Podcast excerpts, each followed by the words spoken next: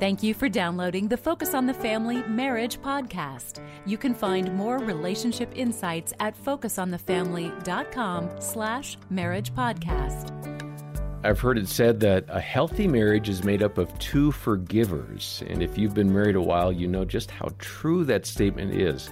Golly, I go back to our early days and I, I knew I had messed up. And Dina would look at me like, Well, are you going to apologize? And it's like, I know I have to apologize for something. Is it for this? No. and so it, it was almost a, a, a, game for us to kind of get into a groove of learning that wasn't intentional, but I still need to forgive it. And I didn't mean that quite like it came out. I'm still doing that, by the way, 35 years later. Uh, but enough about me. I'm John Fuller. Let's talk about Greg and Erin Smalley and how they have had to forgive each other. Yeah, rarely does that happen every day, every yeah, hour.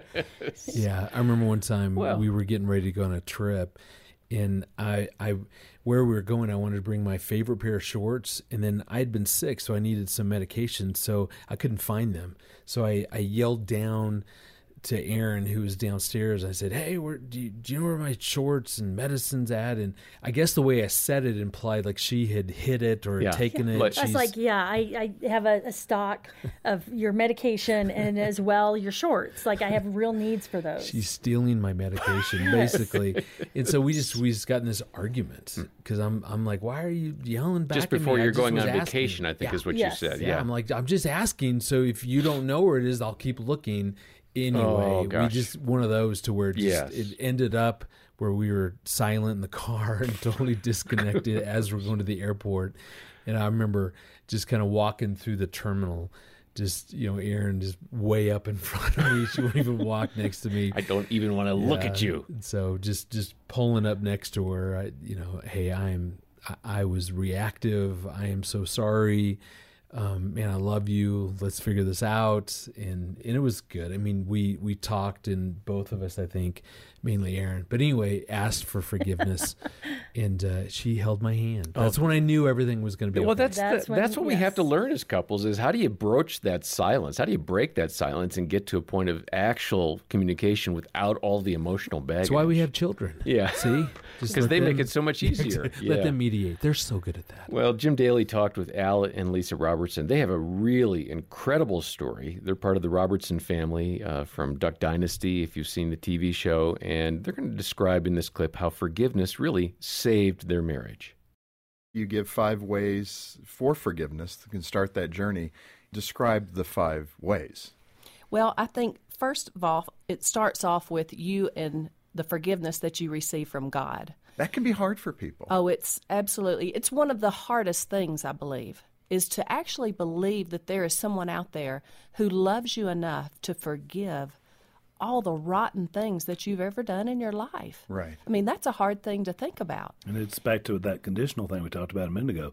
It's hard to imagine an unconditional God that says, I love you that much. Mm-hmm. I love you no matter what. No matter That's what. Right. And so we feel so rotten. So to embrace that, to me, it's one of the biggest faith issues people have is that God's that big. Mm. And I think the second one um, comes from you receive that forgiveness from the person that you've offended. Uh, in my case, it was Alan, and I had an affair 15 years into our marriage, and I was not honest about who I was the first 15 years that we were together. Mm. And so I had to ask him yeah. to please forgive me. Because if he didn't forgive me, our relationship was not going to go forward. And I believe that's number two. You have to ask for that forgiveness from the person that you have offended. Yeah. Al, let me, before we move on to that, because that, that's a tender statement you've just made. And I want to capture that because, again, someone, maybe many people listening are in that spot where they have an unfaithful spouse. Al, um, you know, those are very difficult things to deal with, obviously. Lisa comes to you and says, I need forgiveness many people in the Christian world, that's the, the e-ticket for, you know, us old Disneyland people. That's right. That's the, the get out of jail free card. Right. Mm-hmm. I mean, I'm going to leave this marriage because God says I can. This is one of maybe two things I can uh, walk away from the marriage. But you didn't. Right. Why? You know, I, and I had a lot of people advising me to. I'm sure. You know, just like people were telling my mom earlier, you know, Yeah. you need to leave your dad. I think, Jim, there's two things that happen. And I've seen this in so many other couples after Lisa and I. It certainly happened with me. There's kind of a two stage when it comes to this forgiveness. One is you're able to say, well, yes, I can get past what you've done to me. But then that second, in a relationship, in a marriage, that second one of, can I now say, I'm not going to allow this to hurt us going forward. Yeah, we have to go forward. That's right. And so, and that's total. That's a whole other step. You know, that first step of just saying I have the capacity to do it. You know, God's forgiven me, so I can forgive somebody. But can I live that forgiveness? Yes. Or because the first time she does something that I don't like or she's dishonest, I'm going to want to go back and drag all this stuff up and throw it at her. Oh yeah. And so that to me, that two step process of forgiveness was the key to us being able to make it in, in our marriage and our relationship. And and to be honest with you, you, you asked why I was able to do it. I don't know. I just was. I, have run into people that didn't and couldn't, and and I and I hate it for them because I know that the potential is there. Yeah. But I just knew somewhere deep down that she there was something more that she could be something different than what she had been those first 15 years with the dishonesty. And you're really, I mean, it takes my breath away. You're really describing how God sees us. That's right. Yeah. You know, that's the that's the the mere thing here. That's mm-hmm. this is what God is trying to show us in this life is that these are my attributes when you can yeah. forgive and take that next step. I and do it every day with you. and he had a great example, you know, in his mm-hmm. mom. Yeah. Right. And so he lived it, you know, the first 10 years of his life. That's what he lived was watching his mom. Yeah. And she's one of my heroes now because she became something different. I mean, that was powerful. I so appreciate what Al and Lisa have said and their candor, their vulnerability. Um, Erin, speak to the person who may be in a little bit of a different situation from the Robertsons.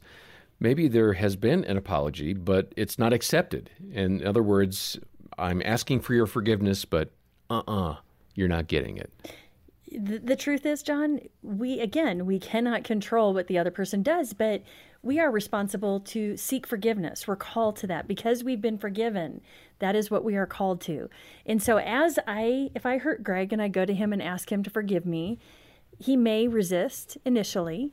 Often, the other person is hesitant to extend forgiveness because they're so fearful that the other person doesn't understand how badly they were hurt. Mm-hmm. So, maybe it's an opportunity for you if forgiveness isn't being offered, to step in and say, Really, I apologize that I'm noticing you're not really opening back up to me. Can we sit down and let me just listen to what was this like for you? What was that experience like for you? And just step into that listener role of just seeking to understand what that was really like for them. Mm. Because typically, what we'll do as human beings is if I forgive you, well, then you're just going to hurt me again. So, is there room for kind of an automatic response like, okay, I'll forgive you, but I don't really feel it? Somebody might say, I, I forgive you. You think about kids. Hmm. When they, you know, well, mom said I had to ask you to forgive me and it's you know you can tell the difference between a heart response and same on the other side. As someone is extending the forgiveness they might say fine i forgive you. But if relationally you feel like something's off like their heart's not back open to you focus on being that safe person that i want to understand you. I value you. I want to be connected. I want to know what's going on inside of you.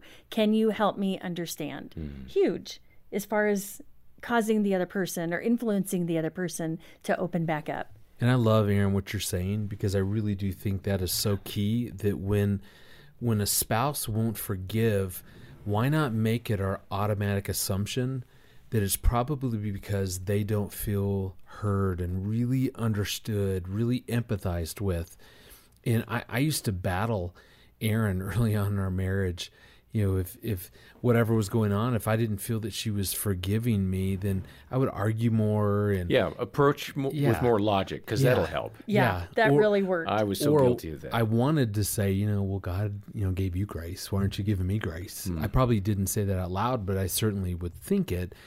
And and yet, over the years, learning that that if I sense that that after I've asked her to forgive me, that she's being hesitant or it's not happening that to for me to really jump in to go you know what let me let me better understand what that was like for you because it it it seems like maybe beyond what I understand, that was really hurtful. Mm. And and I don't think I fully get it. So help me to better understand.